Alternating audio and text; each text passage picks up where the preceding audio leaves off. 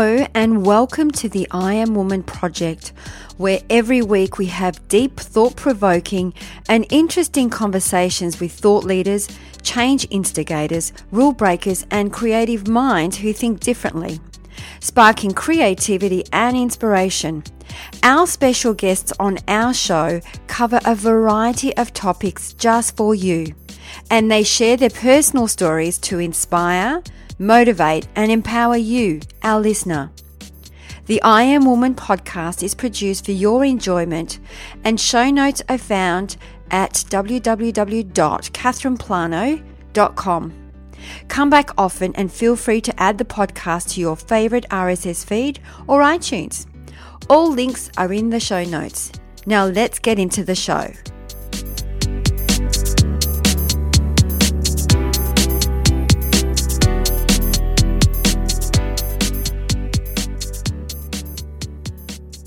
Today we have Kerry Boulton, who is based in Melbourne and who is an elegant serial entrepreneur known for being ahead of the game, bringing her in the trenches experience running, managing, and exiting her own businesses successfully. Kerry works with SME owners to achieve the ultimate payday using proven frameworks. She rapidly identifies how to generate a sale price of two to three times the current value, creating a sellable business and design a life after business. Kerry is a certified value builder and exit planning advisor and holds a master's in entrepreneurship and innovation. Her first book, The Uncensored Truth About Exit Strategies, where you will discover there's more to a profitable exit strategy than just selling your business. And we talk about the four myths. Her second book, Million Dollar Payday How to Get Rich and Get Out, creating the perfect exit strategy and life after business. This step by step book details how to build a strong and successful exit plan, which is an absolute must if you want to get full value from any sale or succession process. Kerry gives you down to earth practical advice and walks you through what most people don't know or refuse to believe about the process of planning their exit. Kerry believes exit and succession planning is simply a good business strategy. It's a process, not a destination. She helps you overcome challenges that you're likely to face as a business owner. And even more importantly, Kerry shows you the steps you need to take to unlock your wealth to create financial freedom so you don't become just another statistic. So let's tune in to Kerry and find out how to create the perfect exit strategy for your business today. Enjoy.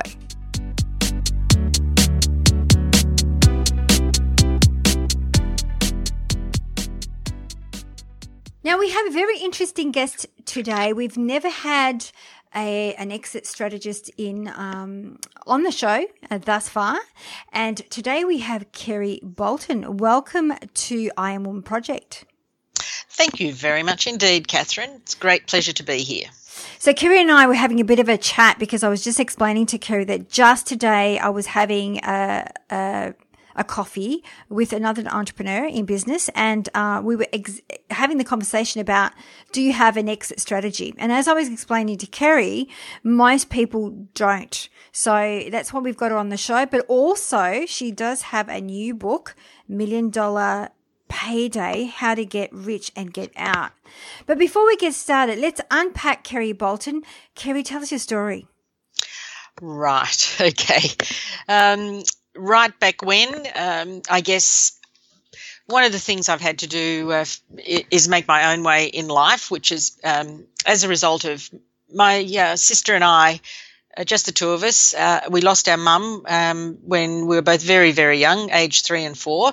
And then, unfortunately, our father died about 10 years later. So we found ourselves uh, really having to find our own way in the world. And um, I, I, uh, I guess uh, in the when when was this? The late 1960s for me.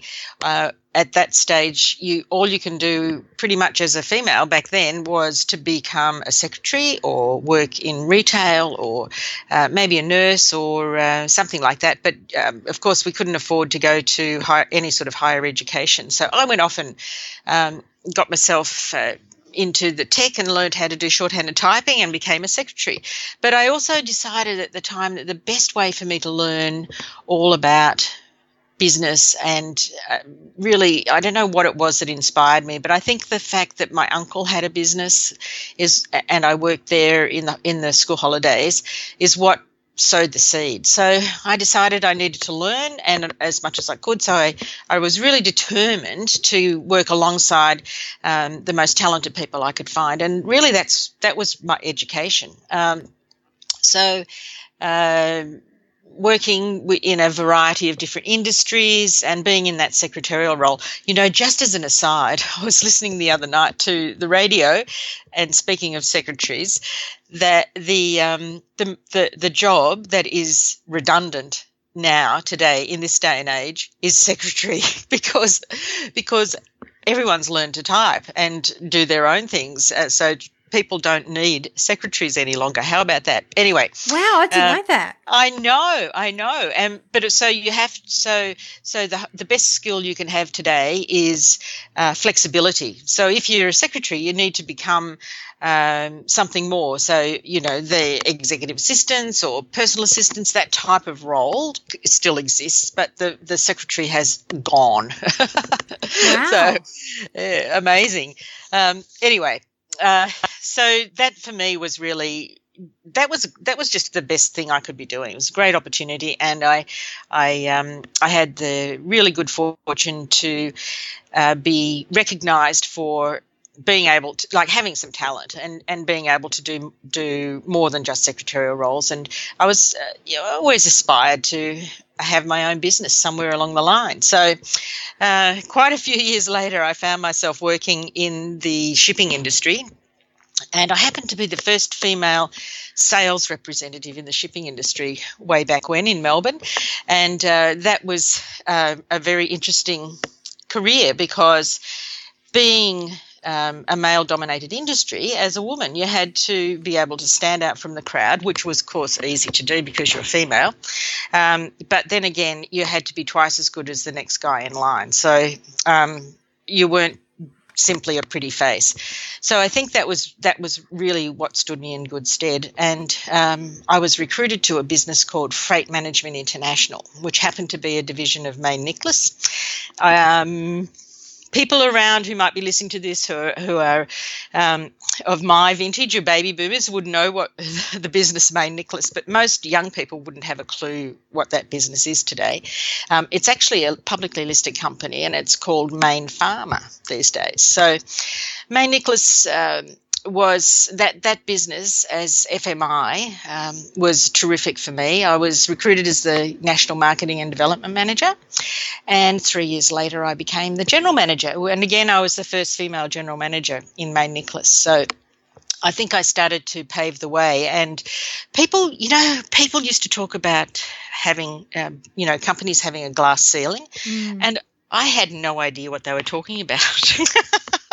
I never understood what this glass ceiling was, you know, because hmm, you decided that you wanted to do something and you just did it. You know, I just never occurred to me that there were ever any barriers. Isn't uh, uh it's funny, isn't it? It's just an attitude. So, um, and I, I, I honestly think that that that's exactly what it is. It's an attitude. So you can there isn't a a glass ceiling. You can do whatever you really want to do if you if you're focused on it, and that that is a desire that you actually have. Mm. Anyway, um, being the having that role as the general manager was in fact uh, the the presented the opportunity to me because Mayne Nicholas decided that they wanted to get out of a number of businesses that they were in uh, back then in, in the mid 80s because they looked ahead strategically and decided that the health industry is what they wanted to be in. So they sold off quite a number of the businesses and one of that those businesses was the one that I was general manager for, which was Freight Management International. Uh, they decided that they would try to sell it off to an international group, and um, I just was charged with uh, running it while they tried to do that. But eventually, they came back to me because they couldn't sell it, and uh, said I, would already said I was I was interested, and they came back and said, "Well, hmm, we can't sell it. Which are you still interested?" So, um, I went to a very dear friend and mentor, and he said to me, "Kerry." You put the business plan together, and if you can convince me, I'll help you get the money. And I had never ever written a business plan to raise money from investors, and we needed a million dollars to get to to take the business. So um, I was. I remember sitting at the kitchen bench crying my eyes out one Saturday because I'd tried to write this plan and I just couldn't do it. And then I saw an ad in the paper, and there it was a book called Business Plans That Win Dollars How to Write Business Plans That with dollars, and it was a, a it was a um, clip out coupon, send away, pay your money, and away, and it would arrive from America. And it was written by two guys out of MIT, Massachusetts Institute of Technology. Anyway, it arrived, and um, I read the book cover to cover, and I wrote my business plan by that book. And my friend uh, and mentor was true to his word. We raised the money, he got the investors, and on the um, 1st of July 1987, I took over the business. So, as a management buyout. And um, the uh, the aside story in that is that my daughter, first child, was born the day I had to sign the contract. So oh, wow. and you know, you don't know what what you don't know. It's become such a famous saying now. Mm, so, so true. She, Yes. so she got to come to work with me for the first two months of her life, and um, and then after that, I got some help with a nanny. Uh, but uh, it, you know, that was they they were really heady days. Um, the business we had 83 staff in five locations around Australia, and 120 international agents. And my plan at the time was to grow the business and sell it to an international group somewhere between the five and the 10 year mark. So achieve what Mayne Nicholas could not do. Mm. And the beginning, as I say, the beginning and the end that absolutely perfectly, and everything else was up and down in between. Every imaginable experience that you could think of, you know, we went through. So, um, but but it, I did actually manage to achieve the ultimate aim, which was to sell the business to an international group. But I'll just go back a little bit because it ties in with what I'm now doing today. When I read that book, what I learned was if you wanted to have investors in your business, you needed to present in your plan, you needed to present your exit strategy. So people put money in, how are they going to get their money out? It's all very well, you might get dividends along the way, but when you're in a private company, as opposed to a publicly listed firm where you can buy and sell your shares, when you're in a private company, your money's locked up you can't get your money out unless there is a way. So you need to have an exit plan to, to present to your investors for them to know where where it where is it, beginning with the end in mind. That's what it's about. And the biggest investor in any business, any private business, of course, is the owner. So, so I was very fortunate to learn back then that I needed to have an exit strategy, and that's what I was able to present. Anyway, the as I said, we we managed to pull that off nine years later. I sold the business off to an international group, and um, the thing that I was most uh, concerned about then was to make sure that everybody had a job. Um, and the only person who was redundant and out of a job was me. So that was perfectly fine. And so I found myself retired, you know, for the first time. And uh, during that period when we had the business, I, my second child, my son, was born in 1990, which was also just before the recession we had to have, you know. So as I said, you name it, we went through it with that business. But anyway, the um, it's amazing how things work out because then uh, with my husband, he uh, we were once I'd sold that business, we then became equity partners in um, a real estate firm that he was working in as well. Uh, so whilst I was in quotes retired, um, he was uh, he was totally tied in with the uh, with the real estate business that we we were now owners in which we're now owners. So, but for me, I I uh, sat around and, as I said, twiddling my thumbs for a little while, thinking about well, oh no. Now what am I going to do? I've got no idea. So uh, it's funny when you know, and I was far too young to actually retire, and um, and just sort of sit around and and I'm not one of those I was not and I still am not one of those people who could just do nothing. You know I really needed to be doing something. So and of course I hadn't been to university. So um, I enrolled myself in a part-time degree uh, which was a master of entrepreneurship and innovation uh, which which was fantastic. And um, when I started they said the, the lecturer said to me, Kerry, what are you doing sitting on in that on that side of the room. Should be up here you know in the front of the room not down not down amongst the students. But anyway three years later uh, after completing the degree they it was swinburne and they actually did get me there teaching so which i did for another six years as well part-time. But but still while i was studying doing that degree i started nexus business coaching which was a whole new idea in the mid 90s you know well before coaching and business coaching in particular uh, became popular. And of course, it's it's just part of common language today.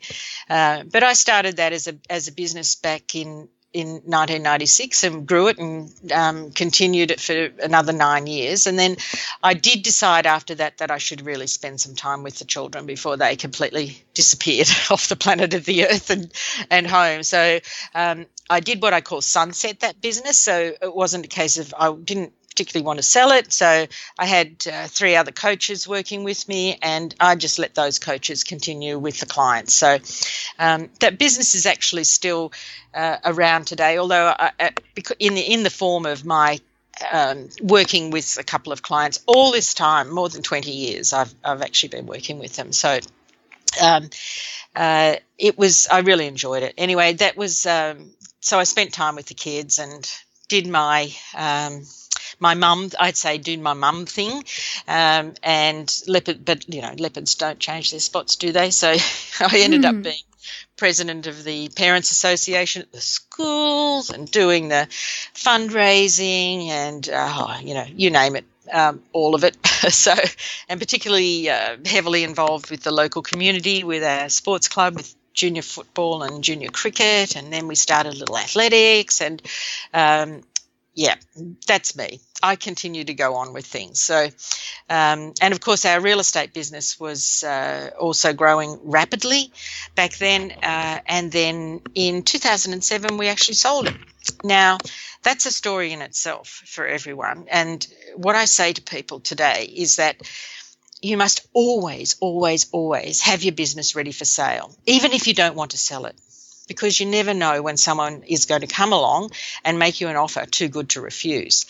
And that's a, a quote I, I like to use comes from Kerry Packer when he sold Channel 9 to Alan Bond, and which was he sold for a billion dollars. And he, he made that statement that every business is for sale. And you never get you you only ever get one Alan Bond in your lifetime, and I've had mine. Well, that happened.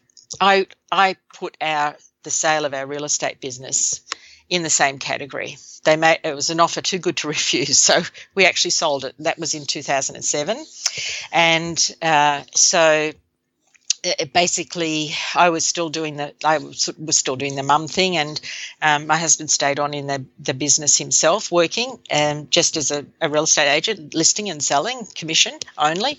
Um, but then uh, he was diagnosed with bowel cancer. So he he actually resigned and left that in 2000 in 2010 it was yes, and so. Uh, obviously, I looked after him for the next year while he went through the process of having an operation and all the treatment around it and recovering. So, um, uh, which was fine. He was free and clear then for another six years. And I have sad to say he's had another two rounds since then, but he's mm. a very resilient man. Mm and he's seen himself through those. Um, we're currently in the last round of another six lots of chemo, and um, we're uh, we're absolutely confident that this time it's totally knocked on the head again. But anyway back to the back to back to my story let's focus on me um, um, the um, so after he, he was well and uh, back into uh, back into work again, we actually started another real estate business with uh, a partner, and uh, he he's continuing to work in that, and that's well that was back in 2011. So here we are now, 2017, nearly 18. So uh, that's growing and uh, doing very nicely, and. we are so I found myself then sort of after he got back into the business again and he was well, it's like, and the, this time the children have grown up and they really have uh, are off doing their own thing. It was a case of, well, what am I now going to do? You know, I can't just sit around, and I could feel my brain atrophying. It was awful, and I was watching far too much daytime television, and I just thought, no, I've got to do something. I've, i think I'll go back into coaching. And so I started to do some research and, and I came across this press release from PricewaterhouseCoopers, which talked about baby boomers. And, you know, there are, there's around roughly two and a half million private businesses in Australia, and over half of those businesses are actually owned by baby boomers. So, the first are retiring in 2000 or retired in 2011, which was the beginning of a 19 year trend. And the peak's going to be in 2028 when I think there's something like 8,000 people a week turn 65. So I was thinking about, and this is highlighted in that press release from PwC, was that no one talks about having an exit plan and an exit strategy. I think the, the the PwC press release was really directed at trying to get the government's attention to put together or fund, you know, some education programs around it, but they haven't. Nothing's happened. No, everyone's focused on startup, um, and which is which is fine too. But even when you're starting a new business, I mean, the best time to think about exit it best time to think about what you're going to do is the exit is at the start. But given that most people don't think about that and it's not even in anyone's awareness then the best time to start thinking about it is actually now. So i thought to myself you know what? This is a huge trend. It's you know 19 years a, a generation a 20, 20 19 20 year trend. So it's time to try and do something and help educate people to think about what they're going to do. So if they've been in their business for quite like a few years and it's been a wonderful business to have and created a fabulous lifestyle for them, that will eventually come to an end in one way, shape, or form. So you can choose when and you can choose how, but you can't choose if you're going to exit your business because we are all human. We will exit our business one day.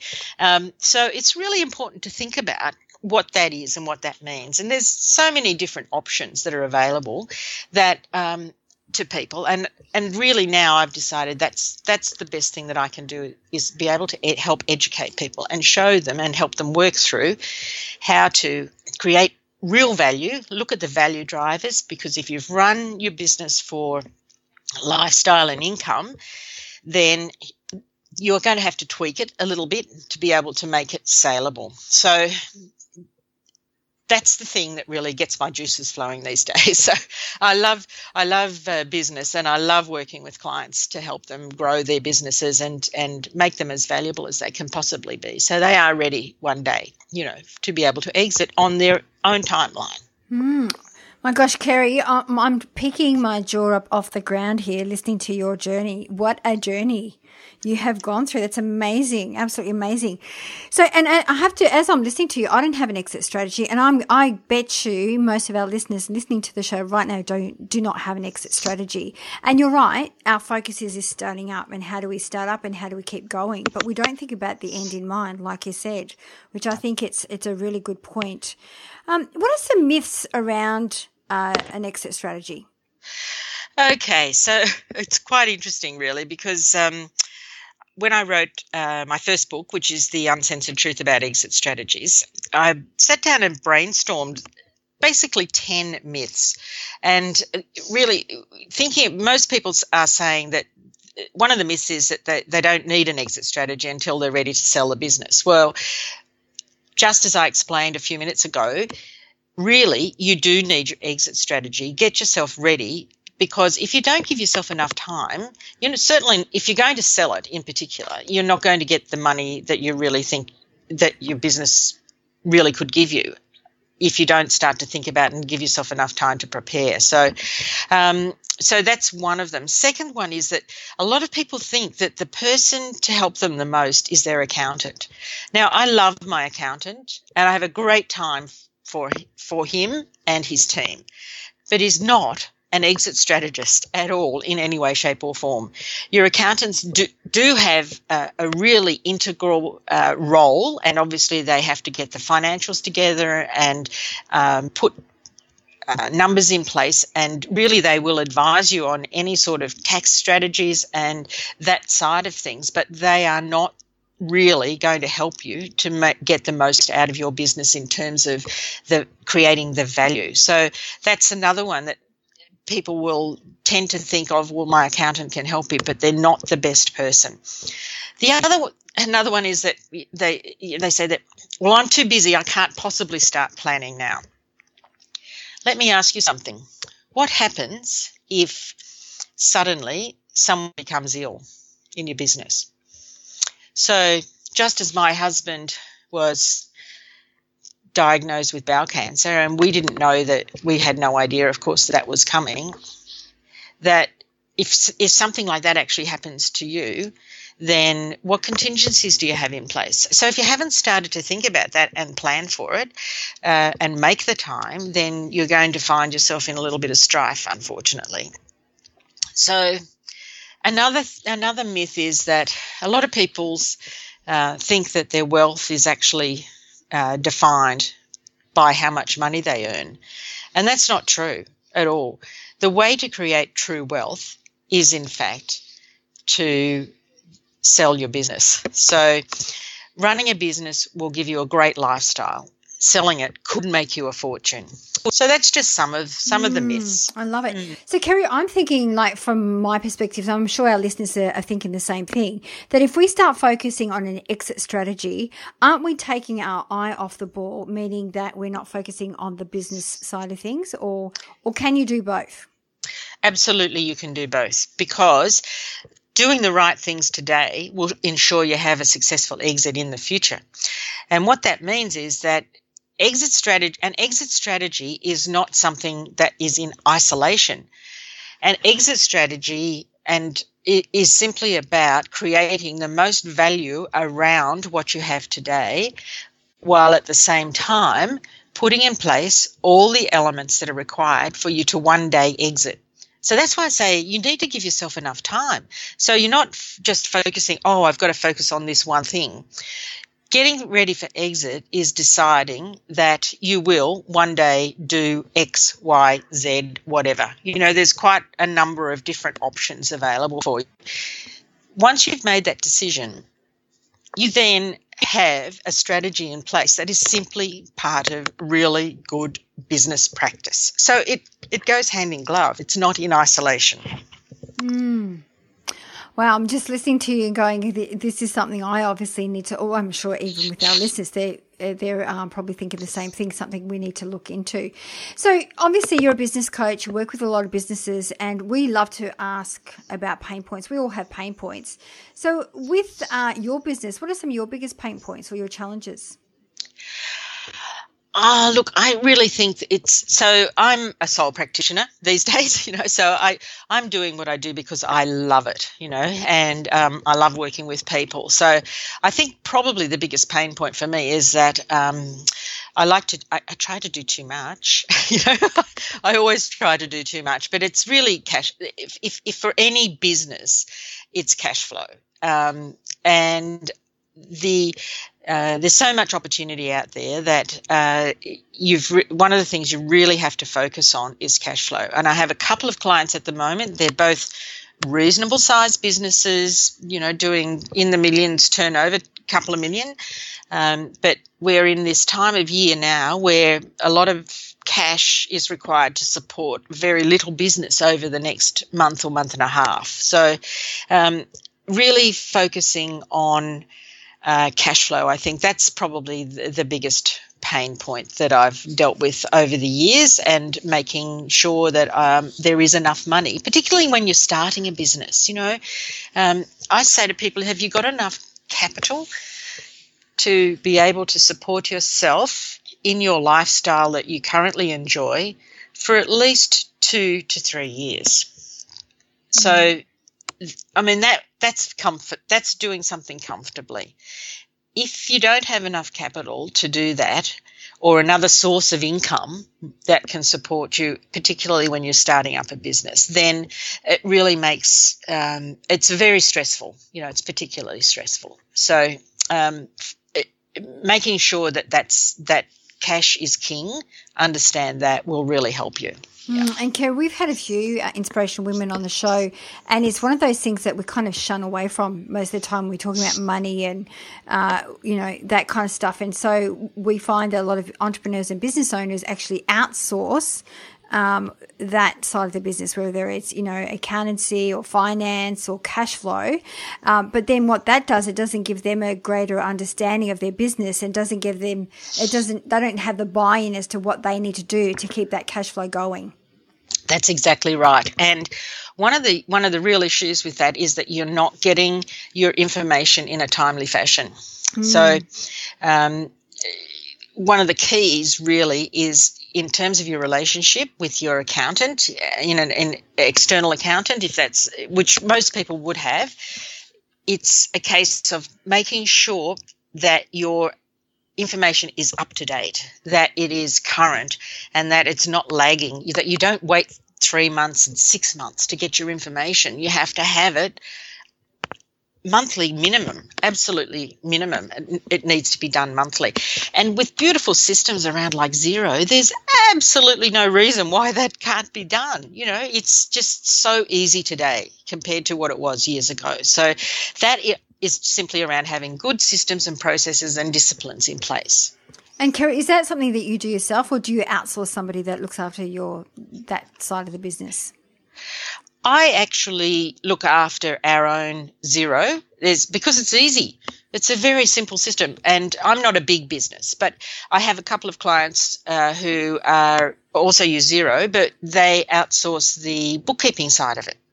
So somebody comes into their business twice a week and does all the uh, update into Xero and processes invoices and uh, sets up payments for um, suppliers, etc., etc. So they have a bookkeeper who comes in and does that, and but then they can just simply go into Xero and create their own profit, have a look at their own profit and loss um, and cash flow statements uh, immediately. So, mm. you know, it's it is a case of depending on the size of the business as to whether how you know how viable that becomes for you. Um, and I would say once uh, once you find yourself spending more time doing your accounts than you are doing marketing, then you're in trouble. Mm. You need to be outsourcing that. So, for you're obviously working with a lot of businesses, and for our listeners who are in business and maybe you know cash flow is an issue for them, how do they find the right financial knowledge um, as well as marketing? Well, can they? I, I know we don't have checkbooks these days, but if um, if someone is a if someone's actually managing a household and uh, also running a business, then I think that they're very probably very good cash flow managers, quite frankly. Mm. But to get look to get finan- understanding financials, it, is it can be a struggle for people at times, um, and I, I, would really highly recommend that you just go along and do a, a simple course. In fact, you probably can do something online uh, that will would be say finance for non-financial people. You know that mm, really yeah. can can teach you the um, the very basics that you need to understand and um, the nuances more than anything of mm. of the differences in timing between you know payments and collections. But they've probably been experiencing that, and then also understand what are the processes that you can put in place to be able to overcome that. You know, there's a there's a big move today to um, uh, subscription type businesses or membership structures, those sorts of things. And if you can improve your, your cash collections by a few days, that can often make a huge difference to your cash flow. So I'm sure, well, I know there are, there are many programs available that are online. Um, but that, that's uh, that was would be something that I would highly recommend, and it's certainly something that I I actually run workshops for some of my clients for their staff um, to teach them financial literacy. Hmm. Oh, that's good. We might need, need to have you on for a webinar or something because I, I, think I outsource all of that. And I have to say that I shun away from numbers. And hmm. my excuse is I'm not good with numbers. So I'll just get somebody else to do it. Um, and I, I stick to the what I'm good at. I work with my strengths. But it, in saying that, you can't become blind to your own business. You need to be aware of what's going on, what's going in, what's going out. And I think this is the thing that um, most of us um, don't want to know about. Correct. And uh, I'm not I'm not saying that you should sit down and do all your own accounts, not by any stretch, but you need to understand them and so that you need so the information that's put in front of you makes sense to you and it's not just you're not just looking at a, a page of blurred numbered numbers, mm. you know, that you are actually looking at something that is meaningful to you and you can understand it. Yeah. It's, I mean, still to this day, I have had the same accountant for I don't know how many years now, and sometimes I still feel like he speaks Japanese to me because I don't yes. say, speak the same language. So, yes, and they all, everyone has their jargon, and accountants in particular are really good at it. yes, I know, I know. So, Kerry, you're such a remarkable woman. I can't, I can't get over how much you've done. Who has been some of your greatest influence along the way? Well, definitely the people that I've worked alongside. I think, um, you know, you just sometimes you just gravitate to people. My my very earliest, very early mentor. Um, in one of my earliest jobs was a guy called Mac Tolliday, um, who was behind the he was the brains behind the launch of Bankcard in Australia. How about that? Mm. And a lot of your listeners will probably not even know what a bank card is, but that was the first credit card that came out. So uh, he worked for the Commonwealth Bank, and he was uh, he was the brains behind that, which was extraordinary. Um, he was a terrific uh, person to work alongside, and he gave me so much opportunity. But then uh, also another fabulous person, John Bowen, who was uh, an early mentor. Uh, he was someone that I met believe this or not, go when I went on a holiday to Hawaii, um, way back when in the early 70s, and uh, he and his family were on board the same flight. We ended up uh, doing the same uh, tour and uh, became really good friends. Well, he was he was an absolutely incredible person, uh, unknown, un, un, sort of very unassuming, completely self-made, and uh, very uh, humble in everything that he did. And his family are still our greatest friends today. In fact, uh, uh he unfortunately he passed away from prostate cancer. Mm. Um, now it would be about twelve years ago now, um, but we're still really good friends with his um, with the family, and um, he he would definitely have been really a, one of the strongest influence. And in fact, he's the mentor that I went to, who said to me, "You write the business plan, Kerry, and I'll help you get the money together." So. Oh, I love uh, that. Yeah, yeah, he was he was absolutely fantastic, um, and I, I, guess really that. Um, you know, our, our, grandparents were probably my my sister and I grew up with our grandparents really being our parents, and they had such strong values. And I think that probably, well, of course, they were our earliest influence, and they instilled some unbelievable um, strong values and and um, work ethics, if you like, into us. And um, I think that re- has really stood us in good stead over the years. Yeah. Mm, I love it. So, Kerry, as we wrap up the show, we always love to ask our woman of inspiration to pick one word that best describes her personal brand. So, what would be that one word for you? Well, I think for me, it would be trustworthy. So, you ask me, well, there's another one too, which is reliable. so um, I know people say it to me, Kerry. I know I can always trust you, always. because whatever we ask you to do, you will do. You, you're 100% reliable, and we know we can trust you all the way. So, yeah, that's probably me. Oh, yeah, I love trustworthy. it. Love it. And the other thing that we ask our women of inspiration is to pick three shiny golden nuggets for our listeners. So, what would be those three shiny golden nuggets that you would like to leave for our listeners today?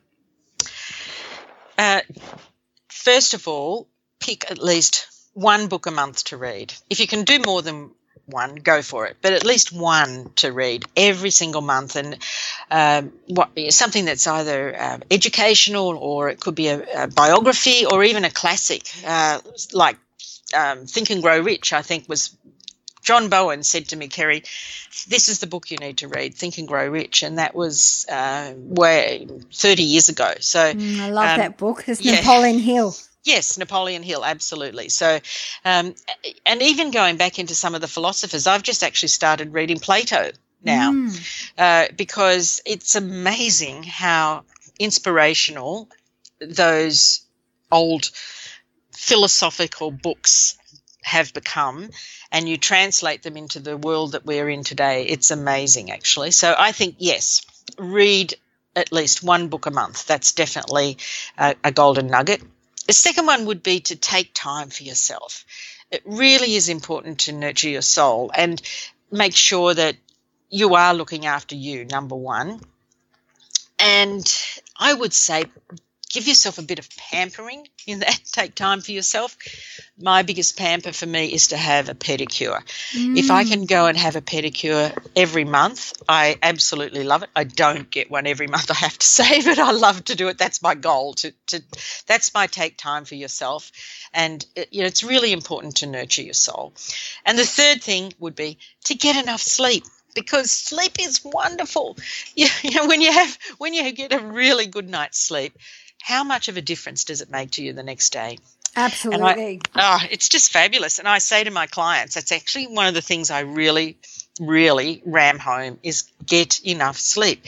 Because if you if you work yourself all night, you know, through the day and then through the night, and you don't get enough sleep, your productivity is just on the floor mm-hmm. the next day. You're only kidding yourself if you think you're actually getting more done because you're not. So, yeah, make sure you get enough sleep. Mm, oh, I love them all. And Kerry, I could really relate to uh, take time for yourself. And I think that, you know, just speaking with you prior to uh, the interview and seeing how passionate you are about what you do, it's really hard not to get caught up in that rut because you love what you do. It's like you're not working a day in your life because you love it so much. But then it's like, oh, hang on a minute, I've got to take some time out for me too. So that, that takes a bit of like, I think you've got to train your brain to, to be able to switch off and do that. Do you agree? Oh, totally. Absolutely, totally. In fact, I'll let you in on another secret. Something that I do take time for myself in every week. I mean, I love to have the pedicure, but what I do is I go for an acupuncture session every oh, week. Wow every week for one hour, and um, and uh, it started because of a uh, a chronic injury that I had from many years ago from having broken leg and ankle and riding a bike, and it all comes back to bite you eventually. Mm-hmm. And the only way I could deal with the pain, I was trying to get rid of the pain, and someone suggested that I go and ha- try acupuncture, which I did do, and it absolutely worked for me. For three years now, I have now been going every week to have acupuncture. And that little one hour of respite is just brilliant. Mm. So that's that really is my nurture time every week. I love acupuncture. I was there was one time when I was really sick for about six months, and I was going every week, and I was getting the the corsage, you know, with the spoon, where they massage your the, the your back and your shoulders yes. with the spoon. Yeah. And then cupping as well on top of that. Yeah. So I'd come so, home look like I got beaten up in an alley somewhere. I don't. I don't come home looking like I'm beaten up, but I completely understand it. Yeah. Yes, but if it and when my acupuncturist takes holidays, I'm very upset. How oh. dare you? That's gorgeous. So, Kerry, for our listeners, how can they find you? What's the best place to go to? Best place really is my website, which is uh, theexitstrategygroup.com.au. Or if they just Google my name, Kerry Boulton, that's a B O U L T O N, and it's Kerry with a Y, I'll pop up. I'm all over Google on Kerry Boulton. so, um, but that that's uh, I'm easy to find. I think that way. Yeah. Mm, I'm sure that our listeners are going to reach out to you, Kerry. It's been amazing to have you on the show. Like I said, we haven't ever spoken about an exit strategy, and uh, a lot of our listeners are women in business and entrepreneurs, and I think they'll get great value out of this interview. So thank you so, so very much for your time and your energy. My absolute pleasure. Thanks, Catherine.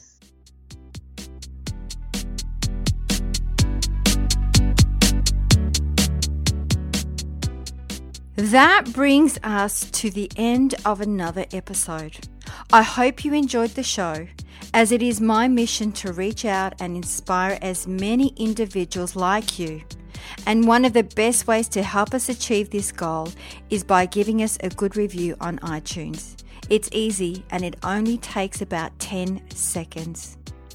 And when you do, please be sure to let us know by sending us an email to collect your special gift where you have a choice from six guided meditations or an ebook to soothe your soul.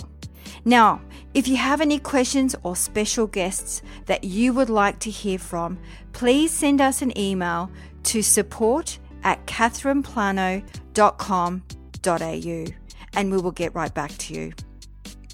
You can also find us on Instagram, Twitter, or Facebook at Catherine Plano.